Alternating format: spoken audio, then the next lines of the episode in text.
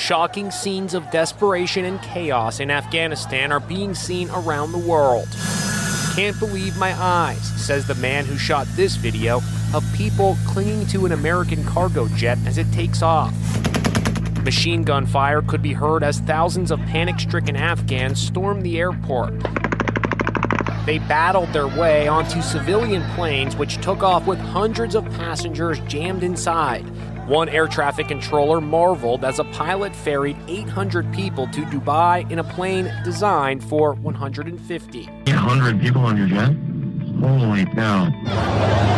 There were more scenes of panic as night fell, and thousands more fought to get on any plane going anywhere.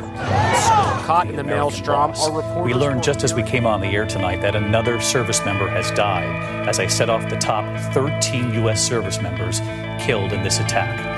And we took note today what the general said, how he described what these service members were tasked with doing right at the airport gate in this dangerous mission, their bravery, their risk, and now their families back home forever changed. Here's our Chief Global Affairs Correspondent, Martha Raddatz. It is the deadliest attack on U.S. forces in Afghanistan in a decade. And now the families of American service members will get that knock on the door. An officer there to deliver the worst possible news.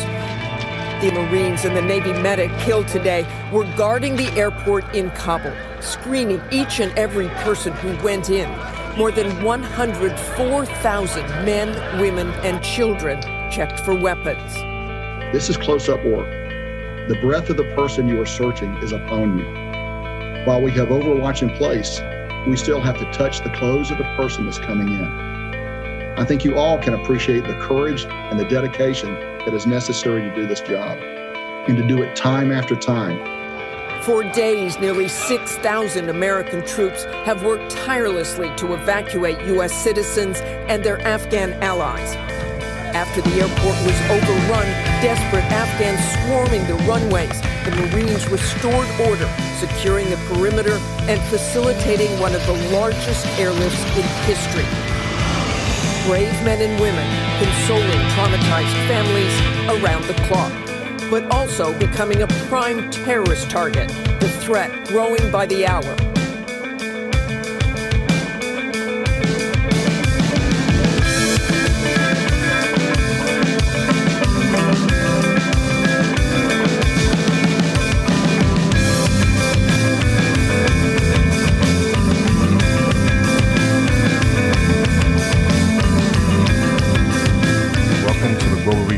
Podcast. I'm your host, John Hendricks. I have a special guest for this week's podcast. Uh, he is a retired lieutenant colonel, um, a Green Beret, and the author of Operation Pineapple Express, which will be in stores on August 30th. Um, how's it going?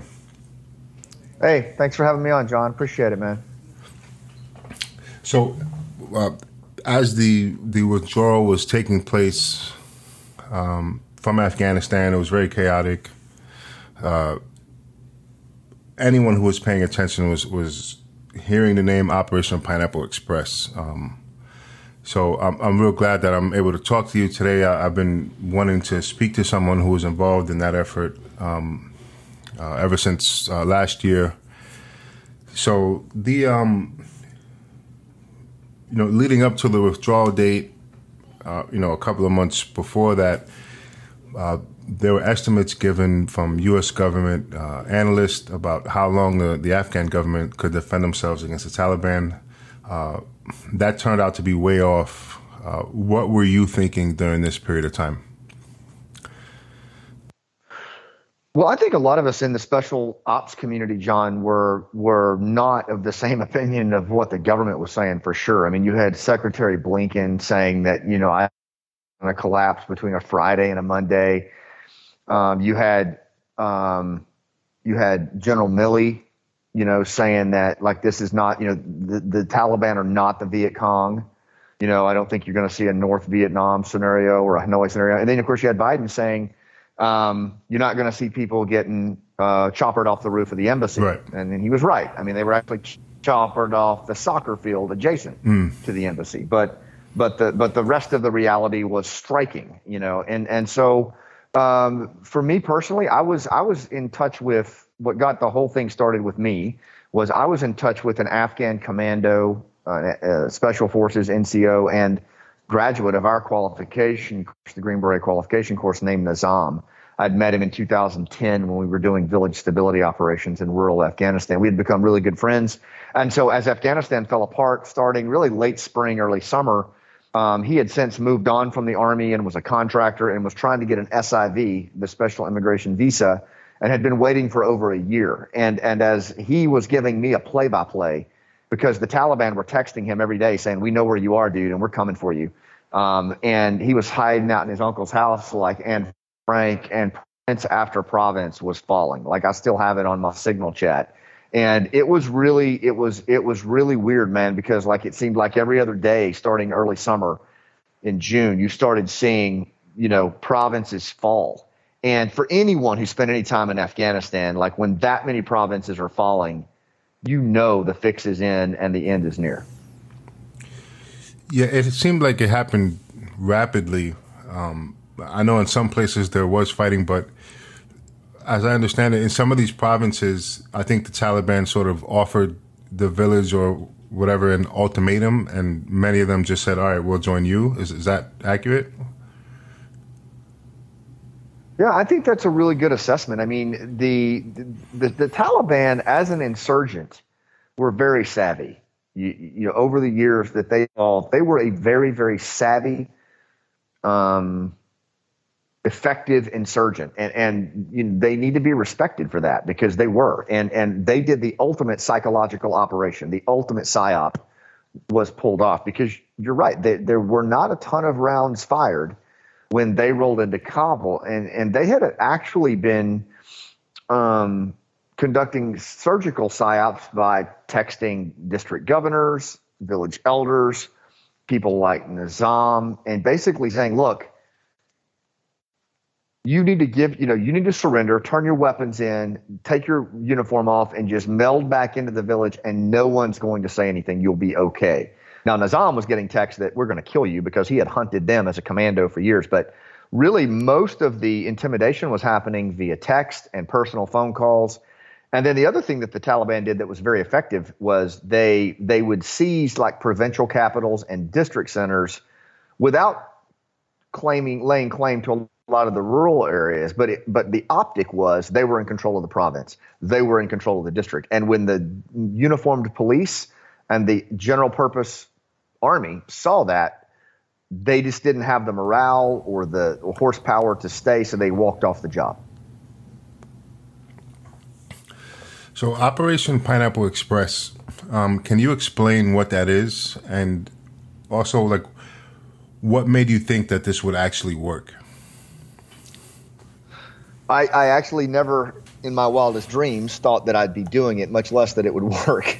Uh, the, uh, the, the, the Operation Pineapple Express was was simply the name of a of an informal group of volunteers, mostly veterans, who tried to honor a promise in Afghanistan to our respective Afghan allies who we had worked with. It it it like many other volunteer, it was one of many volunteer groups that stepped up. And I want to make sure I say that because there were so many volunteer groups that did such an amazing job and they all should be honored.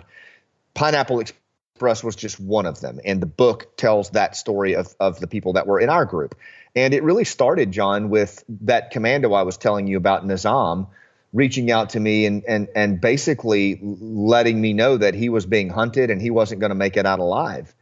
And I had lost so many friends in that country over three tours. I had um, become so just disgusted with how our, our, our multi, multiple administrations were handling that war. And frankly, the careerism in the military leading up to the, the collapse of that 20 year war. I just felt like the only good thing right now that I have in front of me as this country falls apart and all of my friends are asking, like, what was it for? Is this young former commando who has no way out. And I just thought, man, if we could just get him out, maybe there would be one good thing that came out of this war. And that was it, man. It was the same thing that you would do for a friend in in the Marine Corps or special forces like you just, you know, it was it was trying to help a friend and honor a promise. And that's it. And we put together a handful of, of guys that um, helped move him across the city using chat rooms and connections, and ultimately got him within four feet of the gate, and then pulled through a hole in the fence by a, a diplomat who was a former Green Beret. And the call sign or the code word that he had to use to get through that gate was pineapple. And so we became, that's where we task force pineapple. And then ultimately, we ended up with like 150 volunteers in our group. It grew very fast when they heard that we had gotten Nizam out. Other SEALs, Rangers, Special Forces guys had their partners.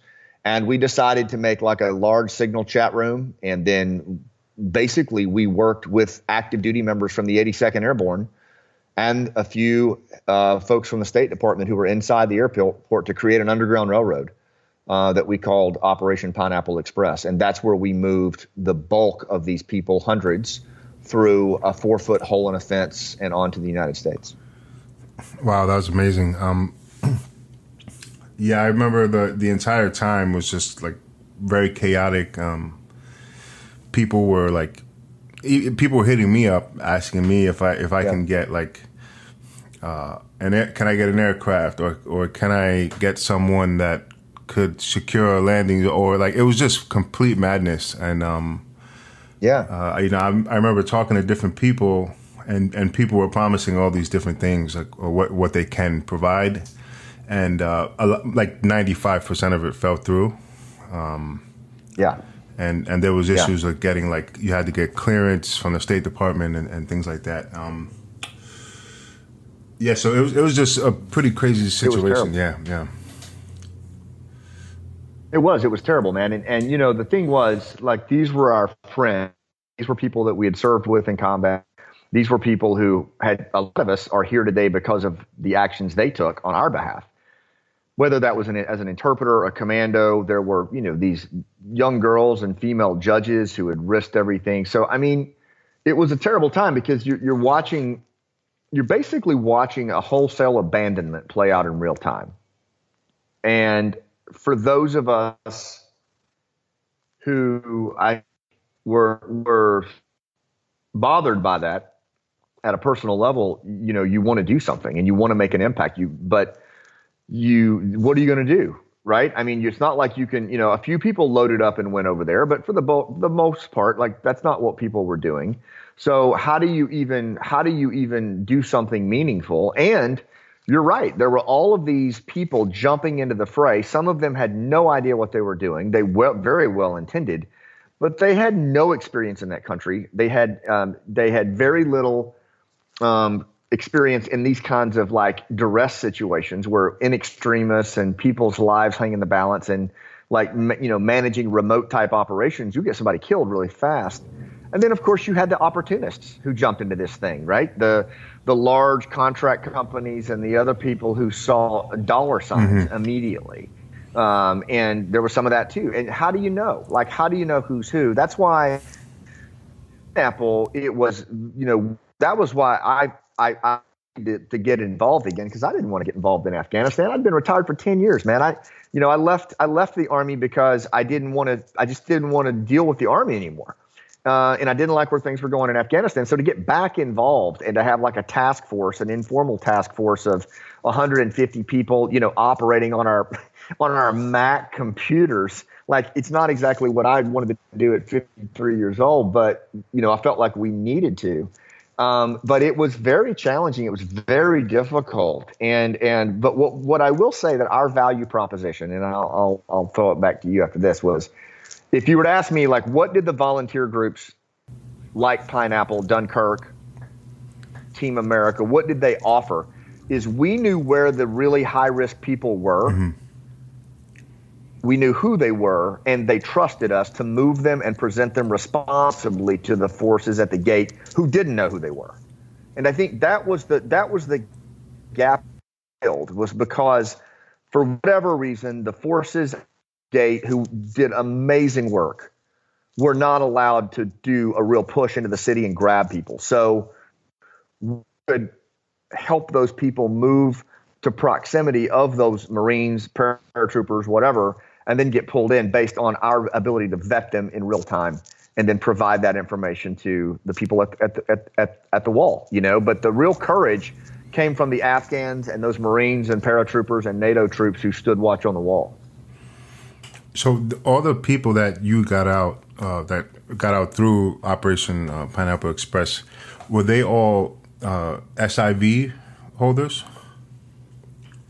No, you know that's the crazy thing. Some of them were. I mean, some of them were. Some of them were SIV holders, but but many of them were not. Here's here's why. And it's a really important point for your listeners to think about. And when they read the Pineapple Express book, they'll they'll get a deeper appreciation for this. But so the way the SIV works in a nutshell is if if you do work for the U.S. government, then you are eligible for the SIV if you are at risk or deemed at risk, you know, by the State Department.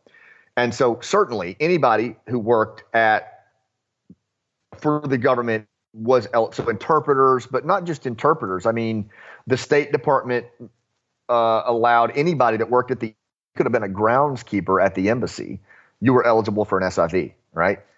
Well, here's who was not eligible for an SIV: the Afghan commandos the Afghan Special Forces, the Afghan Kas-Katay the Afghan National Mine Reduction Group, um, and the Afghan Special Mission Unit that flew like all the high performance missions. So, and you go, okay, well, so what? Well, in 2014, the United States handed combat responsibility over, lead responsibility to, we went from OEF to what is it, Unified Resolve or whatever. Um, the, the bulk of fighting, 98% of the fighting was picked up by those units I just named. And anybody will tell you that. Like they they took on the bulk of the load. So they actively hunted the Taliban for what, eight years with no relief, no breaks. And then all of a sudden the country falls. We pull all their contract support out in June. So they have no operational fires, no medevac, no ISR, nothing. Right. And then we just leave. And and they're left completely alone they can't go back to their homes because their records have been compromised in the Ministry of Defense. They have their families with them, and now they're the most hunted people in, in, in Afghanistan. And just to make it sporty, because they worked for the Afghan government and not the U.S., they're not eligible for an SIV. So, so that's the reason they couldn't get an SIV. Yeah, because that's it. It's a technicality. Techni- but here's here was the thing because it was such a push for the gates and it was such a chaotic situation during that time they were allowing humanitarian parole they call it p1 p2 but you it during that time if you could you could get the paperwork filled out this is what a lot of these groups were doing they were filling out humanitarian parole paperwork. They were getting it submitted. And even if it was underway um, you could get them pushed through that way. And and we did. And that's what we were doing. So we spent as much time, you know, coordinating them getting pulled in through this four foot hole, but we also spent a lot of time, you know, cacking out the P1, P2 request, making sure it was received, and that there was some at least initiated paperwork that would get them pulled through. Now, that was only a fraction of the Afghan Special Operations Forces. There are still well over 25,000 of those people I just named who did not make it out. And now the State Department is not even looking at humanitarian as a possibility for these people. So they have no pathway. They have no pathway out. A barber on Bagram Air Base right now could apply for an edit and theoretically be flown out of country in a few months. A commando who fought for eight years has no pathway right now to get out of the country. That's crazy. Um, when this was happening, it is right. Yeah, it's so. This is why veterans Go ahead, John. No, no, go ahead. Go ahead. Finish, please. Yeah, it is. It, well, it's it's the reason that our veteran. I believe that I think it's the reason that you see a survey that says 73% of veterans feel betrayed, 67% feel humiliated by this withdrawal. I think it's the re- reason that recruiting and retention are toilet right now. I think the younger generation of warriors has seen this. I think at the same time, the older generation that experienced this is stepping out. They're like, nope, I'm not going to be around this.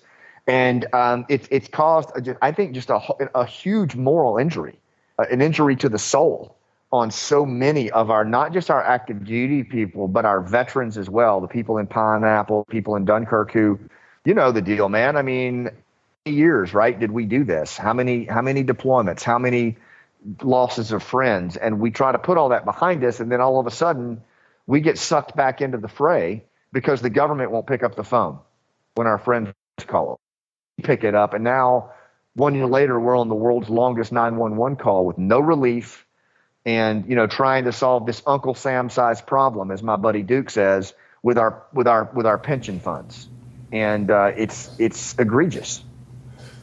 Yeah. And I mean, you know, that, that was, there's no real way to put it, but it was an embarrassment for the United States. Uh, you know, the way that the withdrawal happened. Um, and the fact that the you know the Taliban ended up with so much American equipment, um, you know they were flying helicopters, and all that, and uh, and if I've seen images Yeah. now of you know uh, Taliban, I'm not exactly sure where in Afghanistan, but you know they have M4s with you know different uh, Yeah, man. gizmos on the gun, so Yep. Yep. uh, it's kind of crazy to see. And then, uh, even if you look sort of back out of Afghanistan, uh, you know, Russia invaded Ukraine. y- You can even say that maybe the Russians saw that and took it as America's weak. Let's jump in now. Um, so, uh, I have no doubt that that I have no Right. doubt that that happened. Yeah, I have no doubt that that that, that was that that was a catalyst for Russia in their calculus. No, none at all. Um, and and I talk about this in the in the Pineapple Express book. I talk a lot about um, the Taliban showing up at you know and and you know when when when we were at the airfield when when when all that was going on, the Taliban were actually forming an outer ring of security uh, in conjunction with the 82nd Airborne and these other forces. Like they were actually partnered with them, if you can believe that. And you know, the the Afghan people that were trying to get out would have to go through those checkpoints and just get the crap beat out of them. Um, they were wearing our gear, carrying M4s, like it, you know, it was unbelievable. And you know, I had a friend, uh, he's an infantryman, combat infantryman from Iraq named Chris, and he got blown up in Iraq and buried alive upside down in his Humvee, dug himself out with his bare hands. He's an amazing guy, and, and he tells the story. And um, he, he actually, we're doing a play about the war called Last Out, and he's in the play. And I, I and I was, he was thinking about not being in the play, and I, I contacted him. I'm like, Chris, man, like you've always been a part of this thing. Why, why are you thinking about not doing it? I thought it was like stage fright or whatever, and he said, no, man. He goes, I'm actually embarrassed for people to know I'm a soldier. Wow. Because I used to be so proud of it. He goes, I'm just embarrassed. And I was like, oh my God, like it hit me, man. That hit me like a ton of bricks, you know. And I, I, I, I, I think there's a lot of that going on right now. And for our nation, you know, our veterans and our military families and our Gold Star families, they are our moral compass. They are, you know, that's what I thought was really cool about what happened with, with this terrible story was that in the darkest of times when our government didn't show up and nobody else was coming, you had these veterans and these other volunteers that stepped in and showed us what leadership looked like. Even though they knew they were, I mean, I knew I was out over my skis, man. I knew I didn't have a clue what I was doing in many regards because, like, it was such a big problem. But I did know how to do certain things, and that's what we tried. We tried, and I think that resonated with a lot of Americans. But to to your larger point, I- and I think this is really important is one of the things that came out of this that I think history will reflect is a massive national security, uh, a negative effect on national security. Certainly, Russia, I think, made their move because they perceived us as extremely weak. But also, you know, we're not going to fight Russia and China and near peers, even Al Qaeda or ISIS unilaterally. We're going to work with partners. And what partner on the planet right now would want to work with us? Right. Right. And and and that's why You know? a lot of those And- things are important. yeah. You know, it's like if you if you make a mistake Yeah. at the top and and it it's turns into a debacle or something, other countries are paying attention to everything we do. Uh, and when they see that, they're like, okay, this is the time to make whatever moves we want to make. And uh, I think it was like Yep. a, a week after the last flight out, the the Chinese were in in uh, in Kabul, uh, you know, shaking hands with the Taliban and making all kind of deals. So uh, it's, it's you know it's, it's Yeah, man. yep, ripple Yeah. effect. Yep. I, I, I, one of the guys that was in the book, uh, his name is Jussi Tanner. He's a Finnish diplomat who who came in to help get uh, persons of interest for, for Finland out, mm. and he was a really cool dude. He was actually the guy who unknowingly had the four foot hole cut in the fence, and the, and the way that kind of a sidebar here, but the way that the whole Pineapple Express unfolded, and I'm not going to give it away because I think people have to read it, but like the way that that Underground Railroad became a reality to move these hundreds of people through an open sewage canal and then through a four foot hole in the fence. The different people that played a part in that and how they were each just trying to do the next right thing, right? And somehow it all got woven together and became this this amazing mechanism by which people made it to freedom. But it was really the spirit of these people trying to do something bigger than themselves that really led to that. One of them was Jussi. He was the guy that, that cut this hole in the fence to get two Afghan women out before we ever even dreamed of using that hole in the fence days prior. Um, but he said that he saw a, ma- a massive uh, Soviet uh, airlift platform land um, somewhere around the 19th or 20th. I think what they call it the Antonov, maybe. I can't remember. But, you know, it's like one of the biggest planes in the world. And he said he saw just. Uh, military vehicle after military vehicle of Russians. I didn't say said Soviet, but Russians um, coming out the back of that airplane, speeding into Kabul with Taliban escorts. Right. As we were doing the Neo out. So you know this this claim to again, and this is where as citizens, I think that we have formed in what's going on, and we have to call BS on our politicians, regardless of their political affiliation or Democrat. But to say that we're getting out of Afghanistan so that we can focus on the near peer threats elsewhere, like how can we even say that when when that's happening? The Chinese are, you know, occupying Bagram Air Force Base. Like we literally gave up the near peer fight um, in one of the most contentious places on earth. Yeah, and um, you know, I, I will say, uh, as this was happening, and and you kind of start to see and, and hear that there's success in getting people out. And a, a, lot of that was being coordinated by people who were not working for the government. Um, uh, many people are my friends, uh, a bunch of people that I know were heavily involved in actually getting people uh, onto flights and stuff like that. So, yeah, um, I did feel proud yeah, to know yeah, these people and, and sort of be involved in, in, in the community of, of people like this. And, and another thing I'll say is, I agree. Uh, I've done podcasts with uh, Green Berets who served in Vietnam, uh, guys who were in MACV-SOG and stuff like that. And um, uh, one of them, he's a good friend of mine. Uh, his name is Mike Stahl. And uh, one thing he's told me was one of his biggest regrets about Vietnam was not being able to get any of the mountain Montagnards out or, or the, the tribal people who fought alongside them against the North Vietnamese uh, and and not being able to help those people out. Um, and and there was sort of a, a yeah. large scale slaughter when it, when America pulled out. Um, so I know that you know, fast forward yeah, to really Afghanistan, yeah. uh, you know, the, you guys felt the same way, and and but in in this day and age, you're actually able to do something about it, and I think that's fantastic. Yeah, thanks a lot, John. And I, I, I love the fact that you went to Vietnam and uh, interviewed some some SF guys. One because I believe, you know, I just can't say enough about our Vietnam veteran population. You think about what those men and women have been through in their life and how we treated them as, they came home from that war, and what they went through in their own moral injury, the, the levels of abandonment that they had to live with with the Montagnards and the Nungs.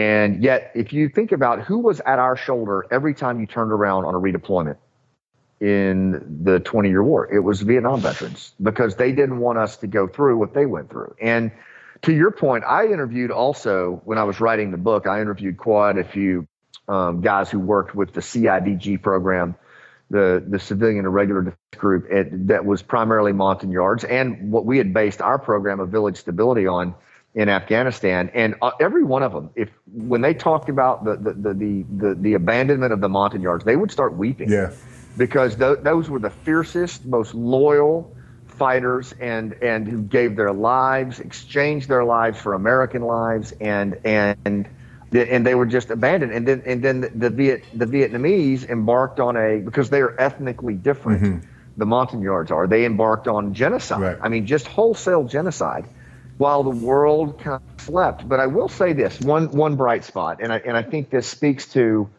the optimistic side of what all this represents in, in what our veterans and military families represent to the nation is I we interviewed this guy named George and we're actually going to put him on my rooftop podcast. We'll we'll get you the link, but he's in his 80s, fifth group Vietnam Green Beret and formed a nonprofit and for decades now, almost 50 years has been pulling mon- thousands of Montagnards out of uh, Vietnam and, and neighboring countries and um, uh, resettling them all over the country, but in in in, in many, in, even in tribal areas, they've bought land and they have long houses oh, in, in North Carolina where they can hang on to their tribal customs. Yeah, and and he's still pulling them out. And I think the point here on that is, and I've tried to communicate this to President Biden, Secretary Blinken, and even our generals who just don't seem to get it. Like these men and women will never stop they will never stop until, just as George has shown us, until they are properly relieved of their person of this responsibility. Because we do not leave partners behind, and and it is inculcated in our DNA. And so, if they think this is just going to go away, it's not, and they are doing terrible harm to a very vulnerable, valuable segment of our population, which is our veterans. You know, as this was happening um, last year, uh, you know, there's always it seems like on the far ends of the political spectrum, uh, there are people who have like sentiments that are along the lines of we shouldn't be involved in any kind of issues anywhere. You know, pull the troops out. Um, you know, don't waste time on on helping anybody, that kind of thing.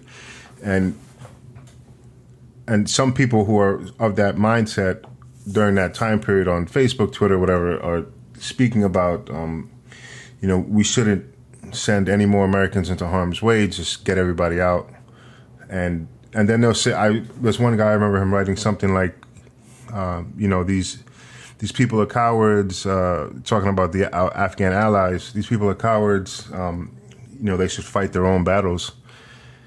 And then I remember reading that and thinking, like, that's so crazy because if you look it up, I think they estimate like I, I forget the number. I think it's like seventy thousand killed in action fighting the Taliban and Al Qaeda and, and, any of the other groups in Afghanistan, like Afghans, yeah. uh, National Army and police and, force. And it's like the, these people probably, sacrificed yeah. everything. Like, what are you talking about? It's probably, yeah, yeah, yeah. And it's probably far higher than that, you know. Yeah. And and I can tell you, like, there's a lot that you just said there to unpack. But I interviewed, you know, we helped get out Afghan special operators, Afghan commandos, um, Afghan female sergeants. And you know what I found, John? I interviewed every single one of them. And we told them, you know, and these these people all grew up in refugee camps, right? Mm. So these false narratives, when people say things like that, first of all, you know, social media is just a digital killing killing field for people to just spew, right? Which is unfortunate. Um, but you know that that that is a very very false narrative. It's just not it's not informed by truth. Like you know i interviewed dozens and dozens of afghan special operators and what i found was the bulk of them grew up in as refugees in pakistan because they were displaced either during the soviet their parents were you know displaced during the soviet occupation the civil war or the taliban. One of those displaced them. So every one of these soldiers man and woman, spent their, their youth in a, in a, in a refugee camp in Pakistan. So imagine when they were able to come back into the country at a fairly young age and, you know, post 9 11, all of a sudden there's, you know, kind of music spilling into the streets. There's this new um, thing going on in the country, you know, a, a new force of people in the country. The Taliban are gone. The fighting, at least at the level it was, has stopped and for many of them, it represented an opportunity to join something and be part of something that they were hungry for. And, and, and I'm telling you, man, I interviewed dozens of iconic Afghan special operators who all said the same thing. They, they, they jumped at the chance. Nizam, who is the original pineapple in the book, you know, his nickname was the backpack man because he never in his whole life had a, had a home of his own. His, his father was killed by the Soviets when he was six months old in an ambush. House was bombed. He was found under the timbers and his little bassinet, you know, Um, somehow he survived, but but then so, his mom was sold into slavery. Like he never even had a place. He slept in the barn until he was 11 years old and ran away and lived on the streets. Right, joined the commandos when he was 12, uh, 18, and and never looked back. Wow. Like that's the kind of people that joined these units and they fought. Now here's the other thing: you talk about people who fought. Like we would go over there and our our special operators and our infantrymen and our Marines you can't say enough about their courage, and they went over time and time again. But the Afghan f- soldiers, um, they never got a break. Right. They didn't get relief. They didn't, you know, they they literally, you know, one rotation after the next, and the the trauma and the nightmares, they just kept going right through it. Um, and this notion that they like dropped their guns and ran, I will tell you, the Afghan Special Forces and commandos fought even after Ghani had left the country. They fought after their generals took the money and ran. Um, one of the guys in the book uh, named Bashir um, at Camp Morehead killed 14 Taliban on the day Kabul fell, um, and was calling us saying, "What do I do? You know, my family's about to be overrun. Should I keep fighting?" Wow. You know, and and and, and that narrative just does. That's really why I wrote. One of the reasons I wrote the book, John, is because I wanted Americans to see, like, this is. told. I tell the book in the third person. I tell those stories so that you can see for yourself like this is what these people did this is what they risked for freedom this is what the veterans did who stood by their shoulder and all of these narratives you're seeing on social media and on the news are just crap like they're not even they're just spew and if, if you really want to see the story check this out because i mean again i interviewed just dozens and the stories were all the same So all these interviews that you're referring to are these all for the book or is it the podcast as well? yeah Okay. Yeah, they're all for the book. I interview some for the podcast just to get like to go deeper on some stuff. But yeah, in the book, the way the book, if you have you seen the movie Dunkirk, You know what? the, the remake? I have not seen it, and I I should have watched it by now, but I haven't. Yeah, it's really good. You should watch it. It's a great, but it, you know, it, it, it, I would just say anyone listening to this, if you've seen the remake of Dunkirk, the the Pineapple book reads like that. It toggles back and forth. For example, you know, uh, Will Lyles, uh, a Green Beret captain, lost both legs above the knee in Afghanistan. He was he he worked with me in in, in, in southern Afghanistan. Um, he, you know, so imagine here he is years later. He lost his legs in 2010. Finally got his life back, remarried, got kids, and he's a C-suite executive at a lumber mill in Texas. And all of a sudden, everything falls apart and now he's on the phone trying to save the very interpreter who saved his life on the battlefield. You know, and you toggle back and forth between that interpreter, um, Kazem and and Will as they try to as they try to help each other get through, and, and he's part of the larger pineapple effort. So that's the way the storylines go. It moves really fast, but what you end up with when you're done is you really, really, really get a sense of the true Afghan story, and you see just amazing how amazing these people are, and how deep their friendships were with the Americans that stood up for them. Yeah, and some of those stories are just like you can't even imagine living like that, especially if you grew up in the West or in a country that's well off. Um, you know, obviously in America we have our own problems, Yeah. and some people are are not fortunate, and um, you know they live in sort of rough situations. But for the most part, most Americans cannot imagine growing up in a refugee camp in Pakistan, you know, or in a tribal area or whatever, Right. and and then having to Right. sleep in a barn and like fighting from the time that you're 18. Like it's just like that's that is something like most people cannot imagine, and uh, and then to have like you know s- some some guy on Twitter. You know, bashing these people, or, or someone on the news Yeah. bashing these people. It's it's just really insane. Before we continue, I'd like to talk to you about this week's sponsor, 4Patriots. Drought, inflation, and even new policies are pushing America's food supply near its breaking point. That's why survival food is more important than ever. Create your own stockpile of the best selling 4Patriot survival food kits.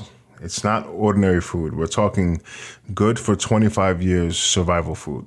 Handpicked right in a family owned facility in the USA and giving jobs to over 200 Americans.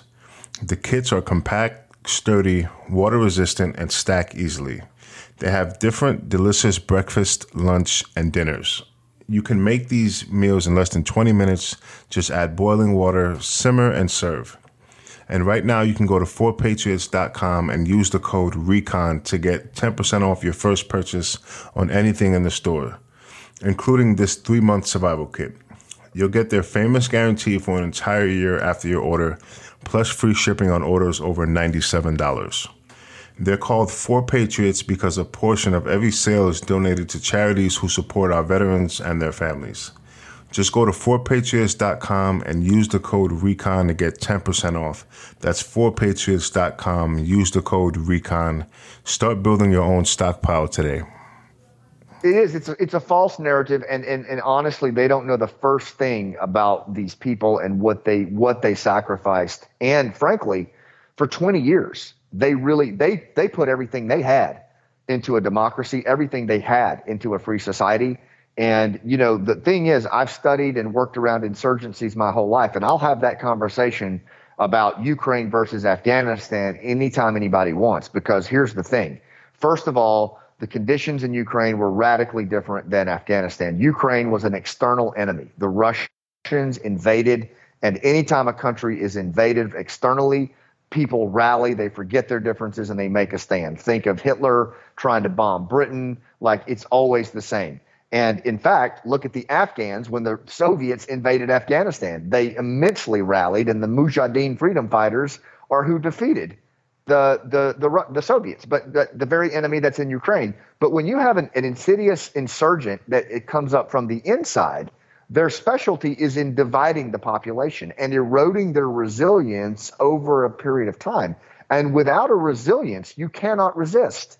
And these special ops commandos, these uh, special forces, these NMRG, their resilience was eroded over years and in June, all of their contract support was pulled away, what gave them a competitive edge. And so when it all fell apart overnight, there was no resilience left. And a lot of these people are still resisting, man. They're fighting, they're pushing back. But um, it's insane to think that we would abandon a partner like that and then just say, hey, tough crap, you're on your own. Uh, next time you need to fight harder. Like, that's insane. If we did that to our friends, we would be isolated beyond belief. Yeah. But yet somehow it's okay to do it as a nation.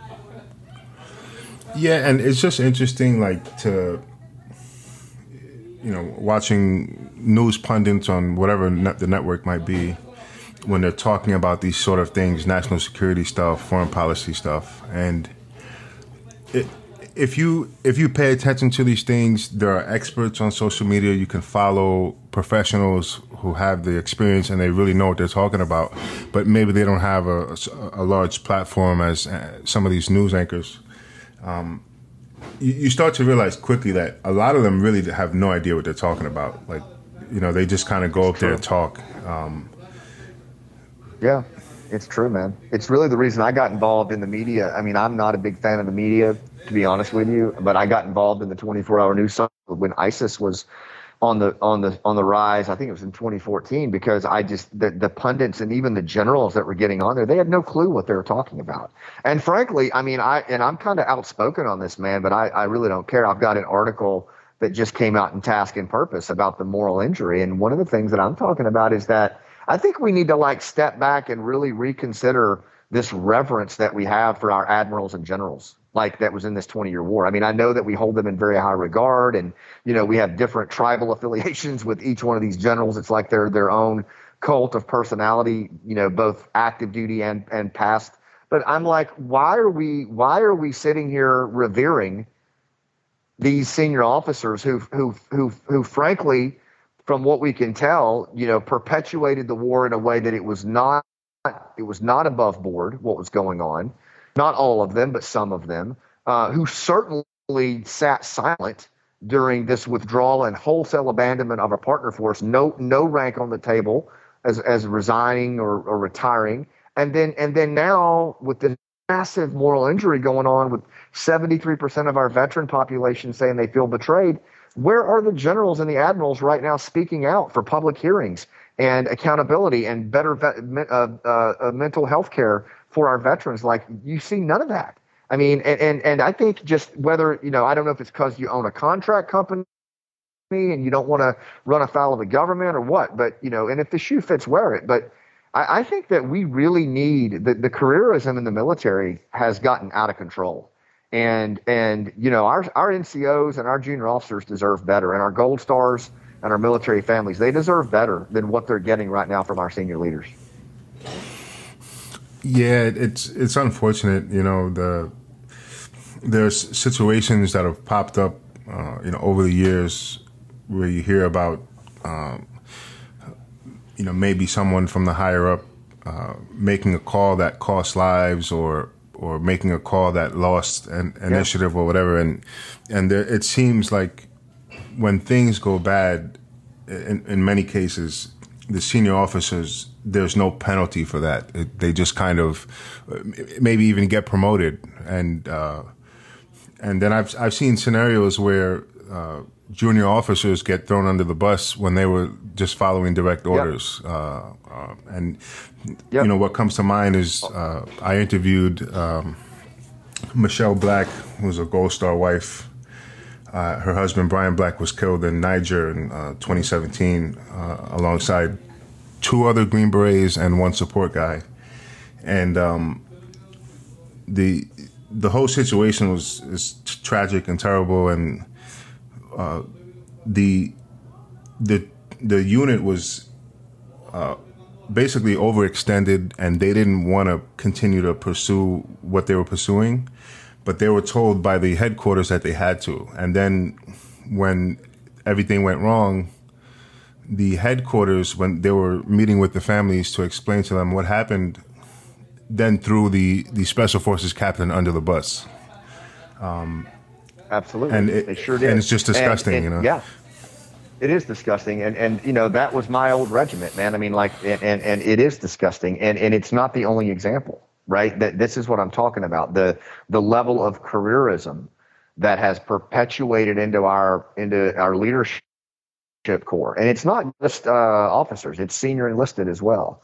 And you know, the, the the to me, for example, when you silent on something like that, or you sit silent on what happened with the abandonment of our partner force, that's not being a quiet professional. That's being complicit. You know, and and and when when there we talk all the time about how we take care of our partners. We talk all the time about how we don't leave a man behind. We talk all the time about how we value our veterans and our families and their mental health. But do we really? like, do we really? Do our actions reflect our words? And I have to say, I don't think they do. And I have to say that I think that the, that the senior leader population, both active duty and retired, needs to step up. They need to step up. They need to get into the public space, and they need to help us address this problem because it is it, it, it, the, the the abandonment of the partner force. We need to stop that cycle. We need to address the, the partners that are still over there and we need to look at this moral injury on our veteran population. Like these are things that need immediate attention of senior leaders as well. And right now they're AWOL. There's a wonderful article that came out about these guys being AWOL, and I think it's true. Yeah, it, it you know it, it is, and it's it's unfortunate, um, you know, because uh, you know the, it seems that there's when there's an, a situation where it could potentially be a war or something, you know, the politicians are all ready to, you know, roger up and, and send troops out without considering what are the long term effects, um, you know, mental health, uh, that kind of thing, family care, uh, taking care of Gold Star families, things like that. Um, and it, it seems like a lot of the process of taking care of people in you know while they're serving or, or after they get out uh, it seems like that sort of falls to the wayside and and a lot of sort of activism is required to get things done in, in that department you know it's, it's kind of crazy no it's a really good observation man um, golly you know um, and it was one of the reasons. So I've been pretty active in that space, John. Um, man, I, I have been pretty active in that space, trying to trying to just bring attention to this. Um, I even I wrote, like I was telling you, I wrote a play about the war before all this happened, called Last Out, and it's performed by veterans, but it's all about the long war and and how the wheels just came off for this one Green Beret team sergeant and his family, and the impact of modern war. I mean, just just helping people understand the impact of modern war. And and if you're going to, you know, when you deploy, our, you know, I, my son's in the infantry now, and when you deploy these young men and women, it's not a Fortnite game. Right. You know, uh, it's it's not it's not some, and we've become there's such a dissonance, so much distance between the leaders and the led, and so much distance between the defenders uh, and and and and those who are defended. And I think we've really got to bridge that gap we've really got to bridge that gap. A big a big problem uh, with all of this is that um, that we, we, people don't understand the the cost and impact of modern war on the small percentage of our population, including our senior officers. You know, and and I think we've got to get we've got to get to that as we come out of this debacle or our children, you know, are going to go down the same road. And again, going back to where you and I started with this interview, I don't think it's an accident that recruiting and retention is so low right now. I think young people see full well what's happened in Afghanistan. That you know, and by the way, the U.S. military, you know, institutional trust. Most social scientists agree that institutional trust is a necessity for a stable democracy. Well, the highest rated institutional trust entity has, for decades has been the U.S. military, well above 70%. It's now 56% mm. just the last couple of years, and it was an 11 point drop right after Afghanistan. Yeah, I mean, I know, I know a guy. He's probably like, I don't know, 26 or 27, something like that. But I met him when he was 18, I think. Um, he wanted to be a Green Beret. He joined the infantry. Um, I'm, I'm not exactly sure what he's done since he joined, but I spoke to him recently, and he's getting out, and he's going to become a police officer. And uh, when I asked him, like, you know, what's going on, he basically said, like, I don't, you know, I don't like the direction that things are going in, so I'm just going to get out. And and that's him speaking yep. from being in the infantry, um, you know, working in the army and, and seeing what's happening, and and when I met him when he was 18, he was like, you know, all he wanted to do was be a Green Beret. And then now that he's yep. we're at where we're at, he's just said, you know what, I, I can't deal with it, and it's really unfortunate to see. It really is. And when you think about, you know, you said something really key is that he wanted to do it probably since he was a little kid. Mm-hmm. And true for most of our special operators. So now you're not only are you losing that that social capital, you're losing that tremendous asset that that wanted that serves at that deepest level. But think about how that translates, John, into our veterans. Like so, most of the people in Pineapple, Dunkirk, these were long-term veterans, multi-year, multi-combat tour veterans uh, who love the country. They and despite all the tough stuff that happened in combat, they would do it all over again. Like these are truly, it's our moral compass of a nation. They represent what's best in our nation. And I will tell you, we have a serious problem on our hands right now as a nation because our moral compass is fading back into the shadows. They feel 73% feel betrayed. Uh, an iconic team sergeant named Donnie, who's in my book, um, talked to me after the explosion happened, after the last plane left. This was in the winter. He had been we had been working safe houses to try to keep our commandos alive and 20 babies born after the explosion in safe houses and food drops and one of the guys he had worked so hard to keep alive had been found and killed by the Taliban. And he was so devastated by it. He looked at me and and and, and you know through tears. He said, um, "Scott, if I had known then what I know now about how our country would treat these commandos, there's no way that I would have walked down to the recruiter's office on 9 12 2001 and joined Special Forces. And, and if I have anything to do with it, my son will go nowhere near that organization. Yeah. I mean, it's shameful.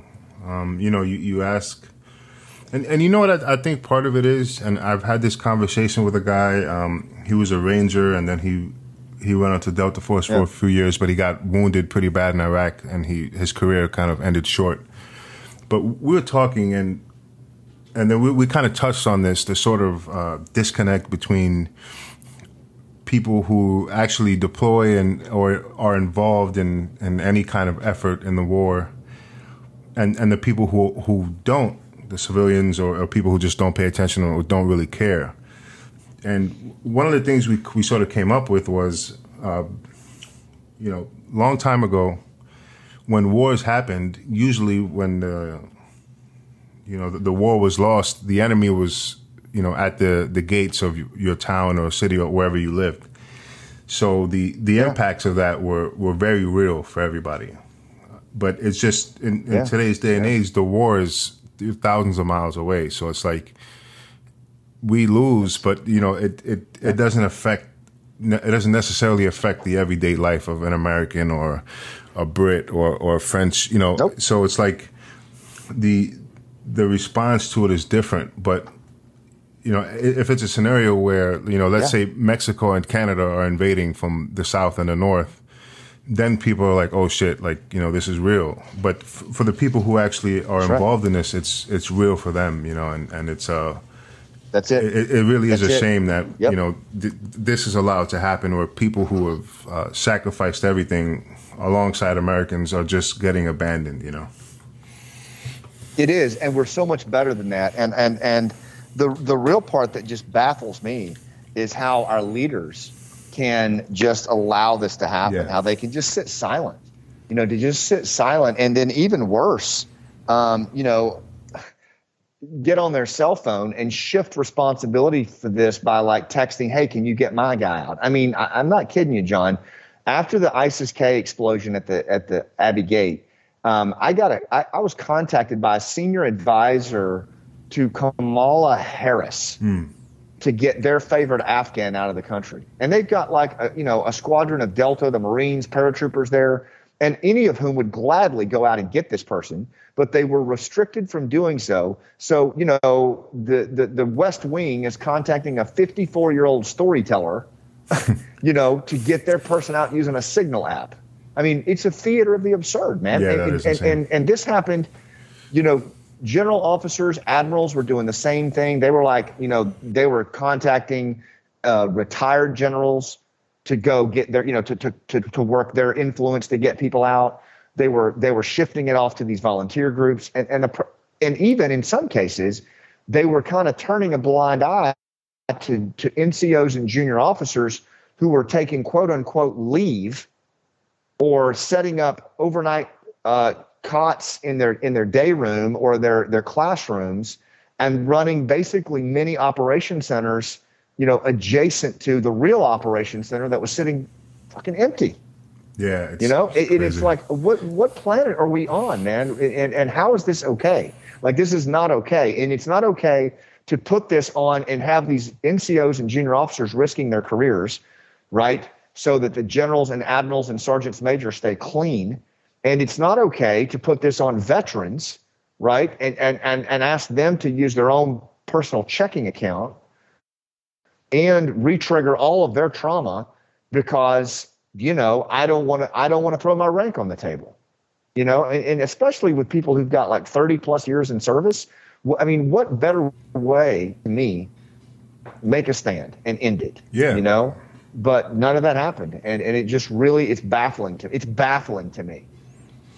Yeah, and like, you know, I had people hitting me up. Like, I do a podcast and, and talk about these things, and like, it, it was that bad. And like, uh, th- there was someone who had worked for a particular organization, an Afghan who had done some undercover work and was successful. And I, I Right. think at some point they compromised like the, the records of everybody who worked for the, the, the government and the Americans. So they knew who he was and they were targeting him. And, and this is a guy who worked for, like I said, like a legitimate like organization.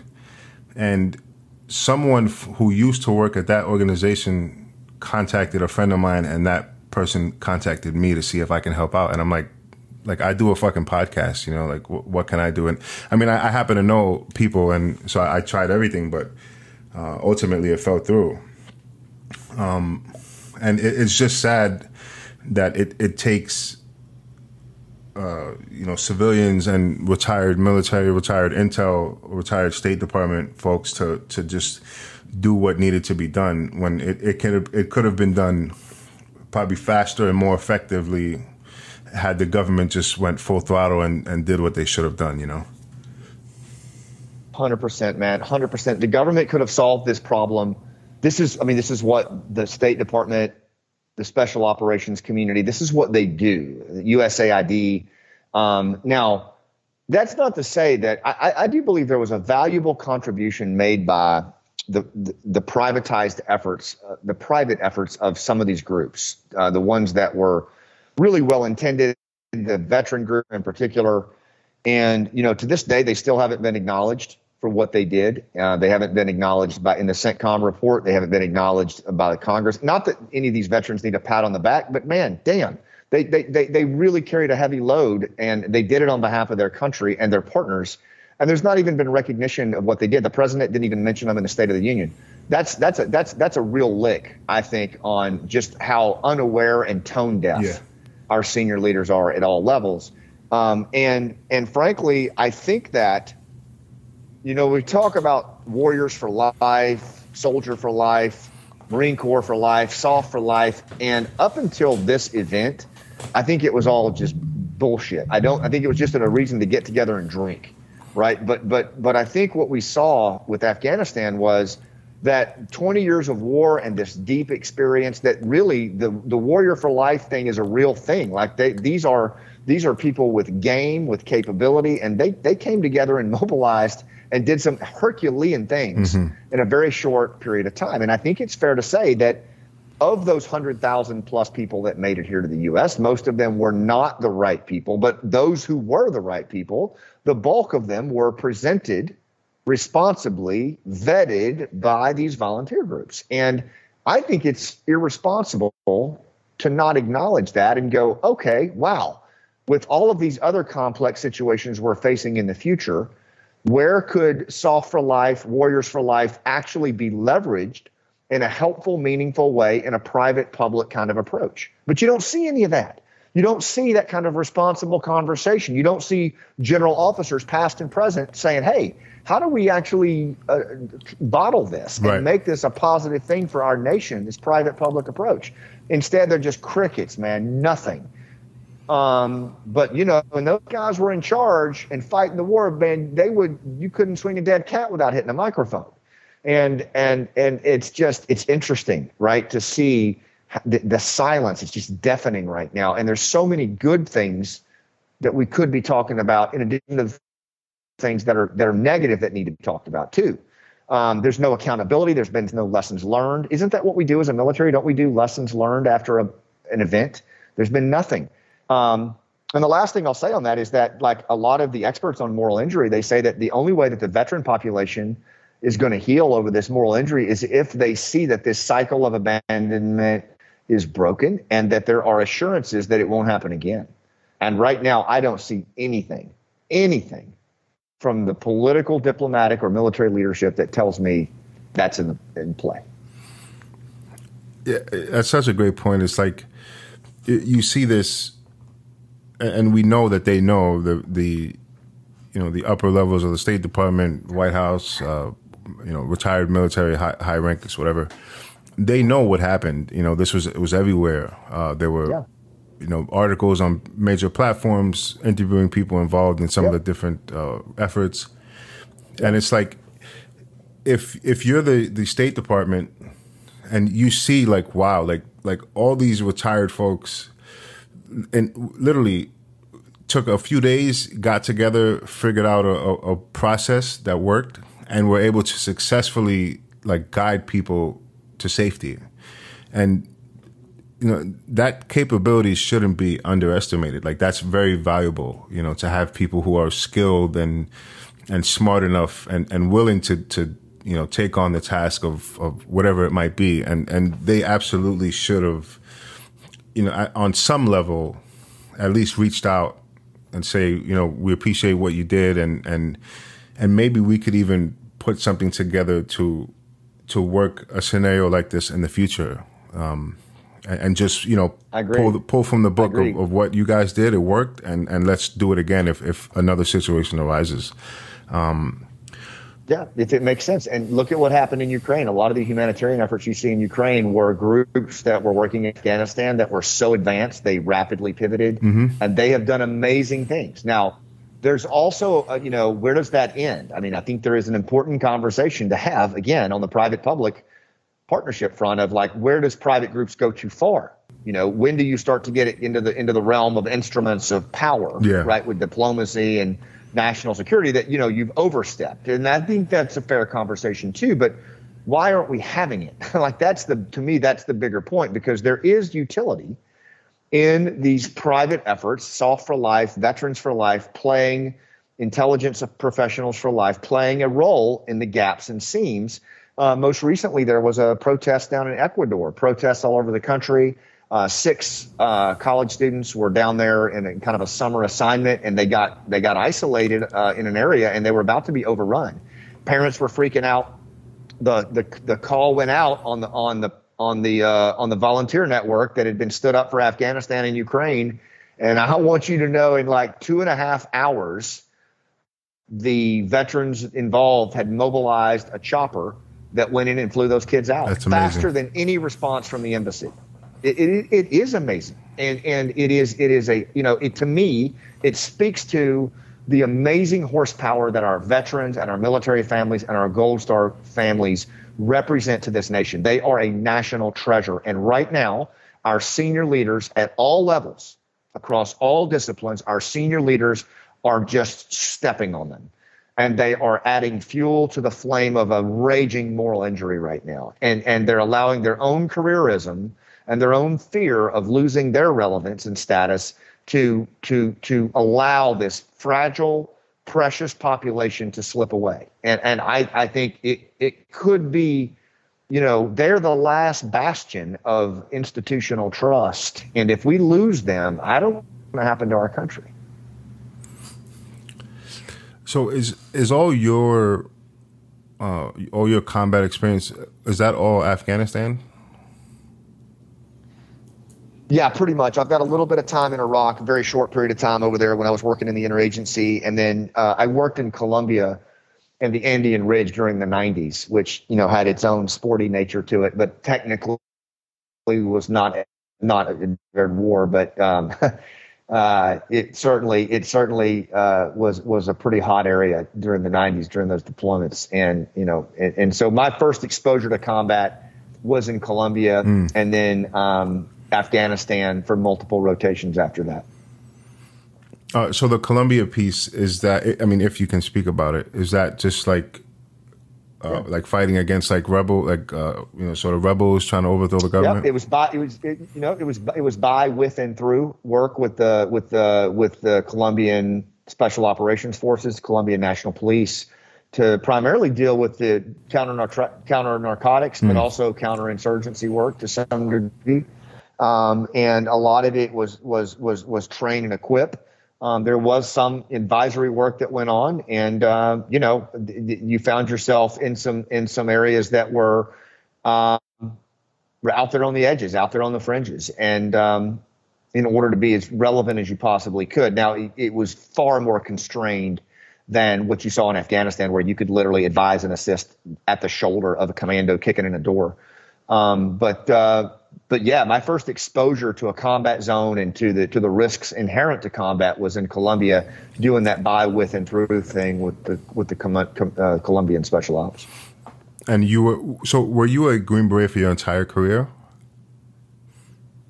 I was, yeah. Well, I you know you I was a Special Forces officer, so you could try out for Special Forces about four or five years in, and that's what I did and um, got selected. Went through the qualification course. Had wanted to do this since I was a 14 year old kid, and um, and uh, was primarily assigned initially assigned to Seventh Special Forces Group, where I, I, worked Central and South America from like 1996 until 9/11, and then stayed in Seventh Group. And our group kind of shifted focus over to Afghanistan.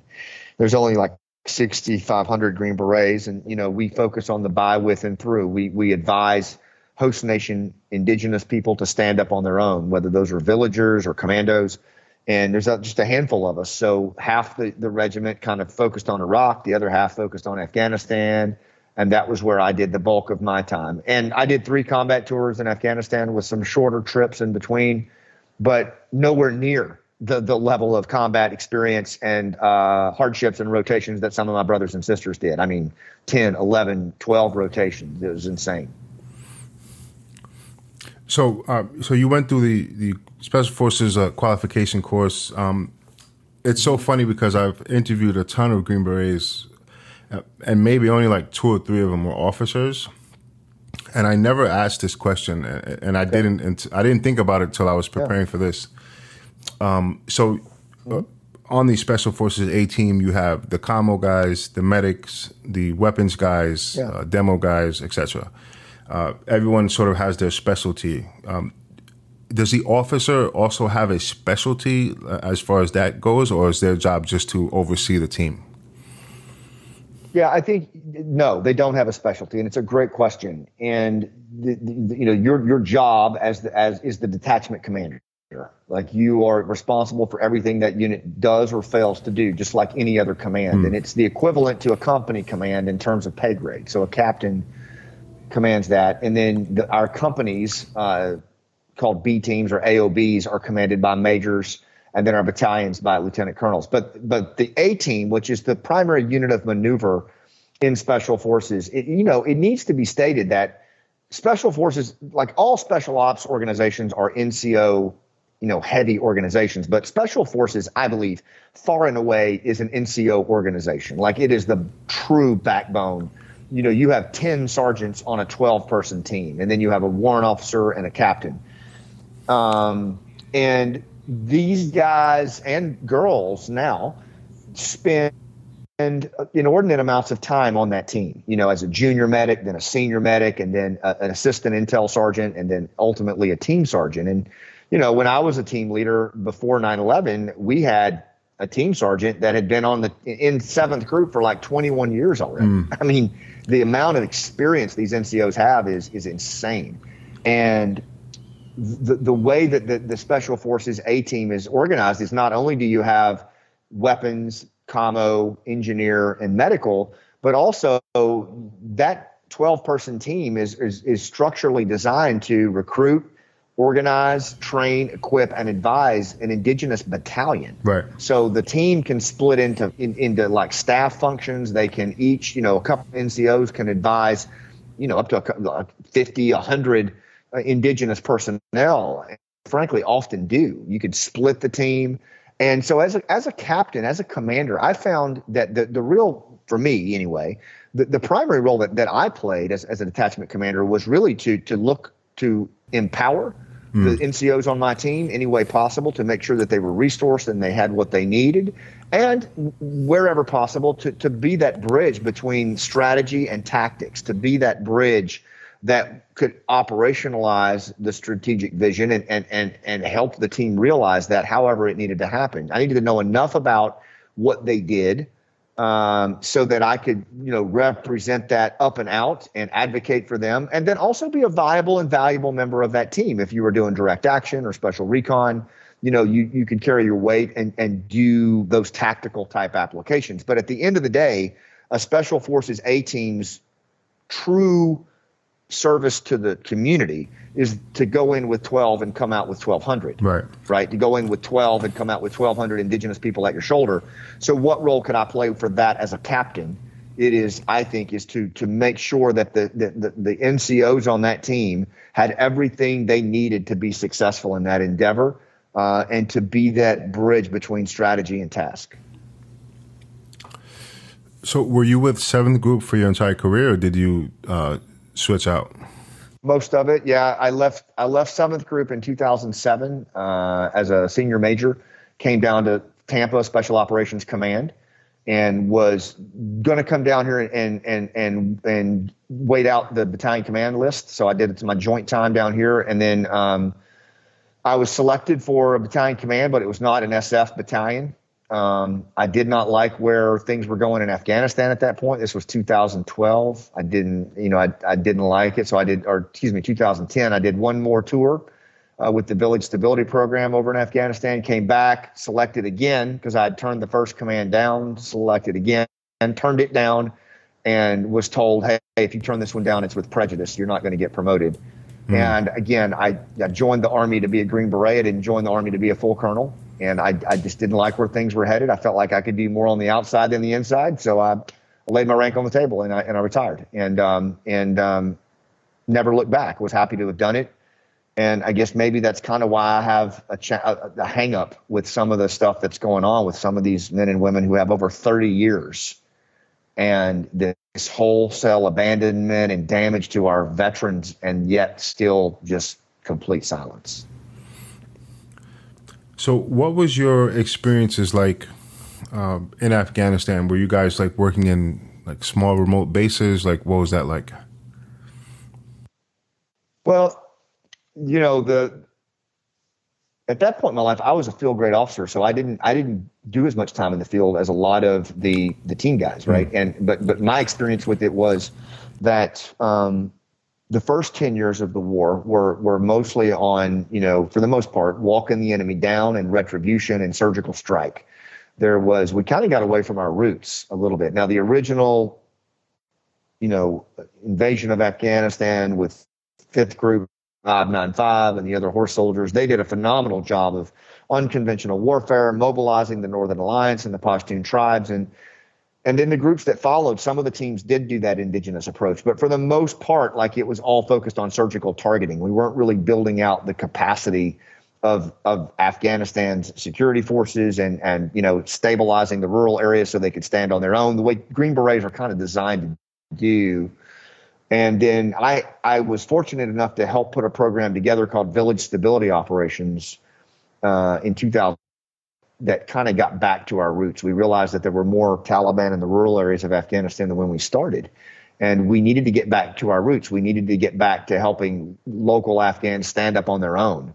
And and so that's what we did. We put in place this this program that was really built on the CIDG program from Vietnam mm-hmm. with the Montagnards before it was overloved by the conventional force and collapsed under its own weight, which also happened in Afghanistan um, we put this v- VSO program together, and basically it was it was deploying special forces ODAs, SEAL platoons, Marine special ops teams into contentious areas, and then helping the Afghan villagers develop a militia force and stand up on their own, and then ultimately tying that into the the district apparatus.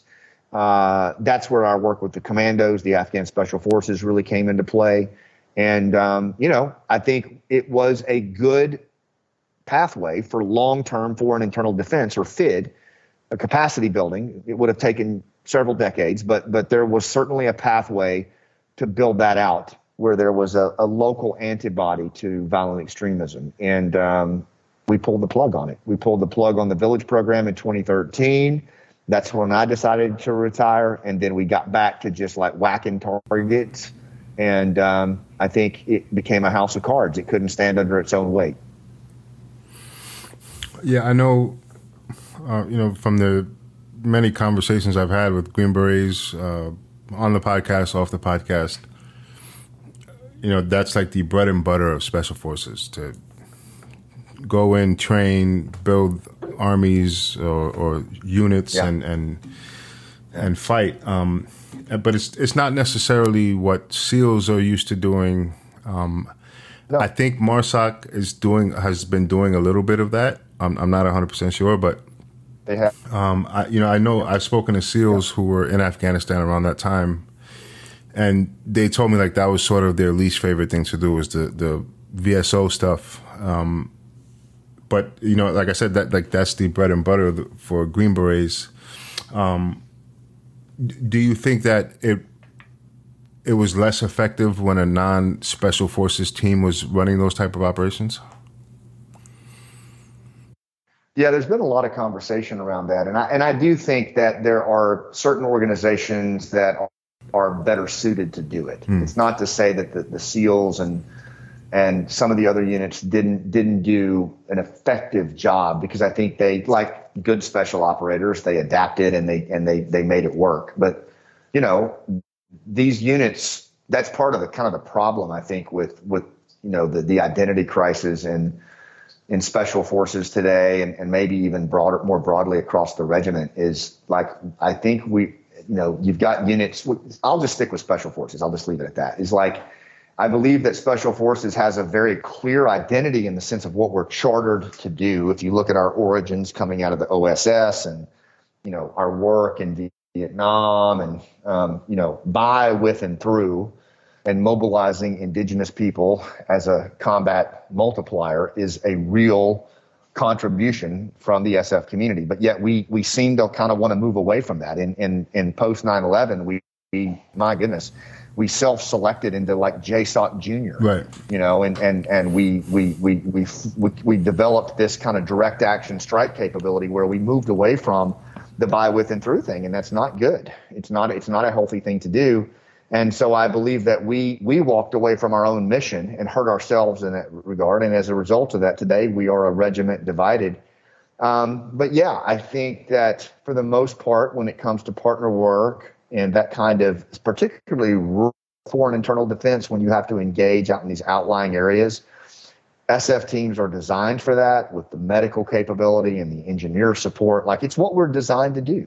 And um, I think they probably are the force of choice of that kind of surrogate work. I don't know that the SOF community even fully recognizes that capability. Yeah, I know a ton of uh, SF guys who are like senior NCOs, uh, you know, they retired as master sergeants, sergeant majors, things like that. And um, some of them had ex- uh, deployed probably equally to Afghanistan and to Iraq. And uh, I think, yeah. particularly on their Iraq deployments, they were essentially functioning, you know, as a another like JSOC unit.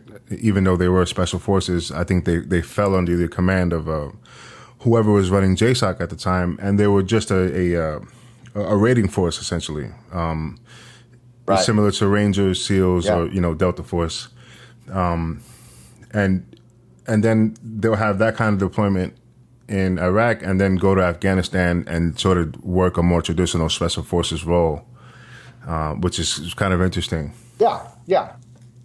And, and, I mean, SF guys do have a breadth of that mission. Like we have special recon, direct action, unconventional warfare, foreign internal defense. Like we have the capability to do that. And, and in some cases, it makes total sense.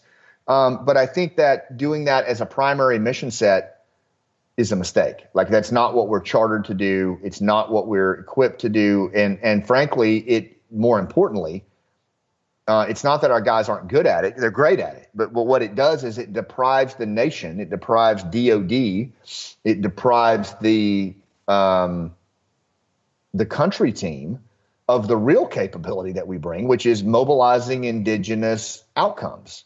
You know, like that's the real rub. And and when you take SF out of the equation and you you you kick doors and that's all you do, then you've lost that capability. And again I would challenge anybody to look at the near peer threats that we're in and, and tell me that we're not going to rely on surrogates and partners right. to be effective in the world.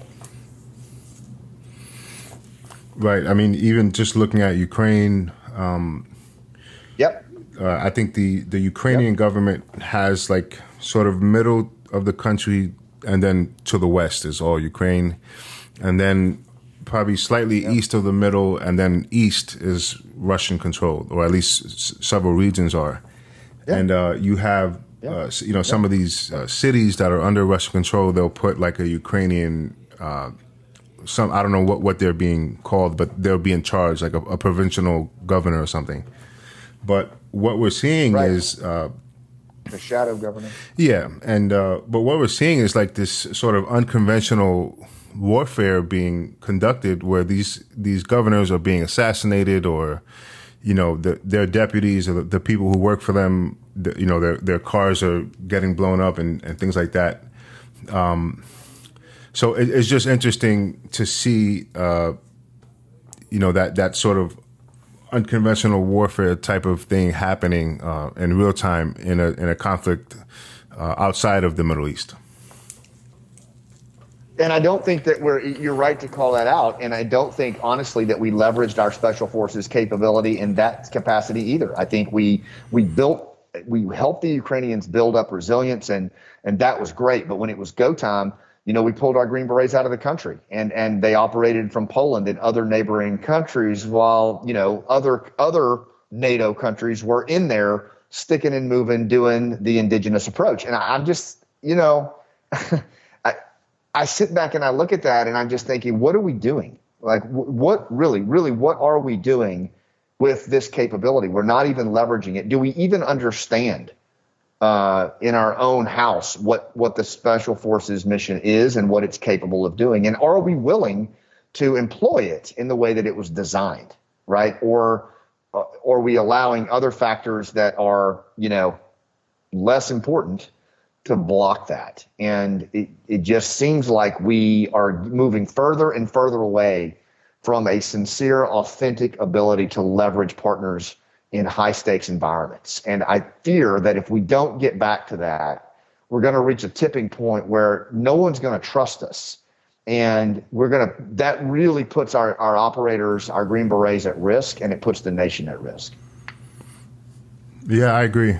Um, I, you know, I agree with you. Uh, uh, you know, hopefully moving forward, you know, there can be some sort of smartening up of, of some of these uh, things when it comes to utilizing units uh, and, and, getting the maximum effect uh, capable out of their capabilities. Um, right. Ukraine is a perfect example.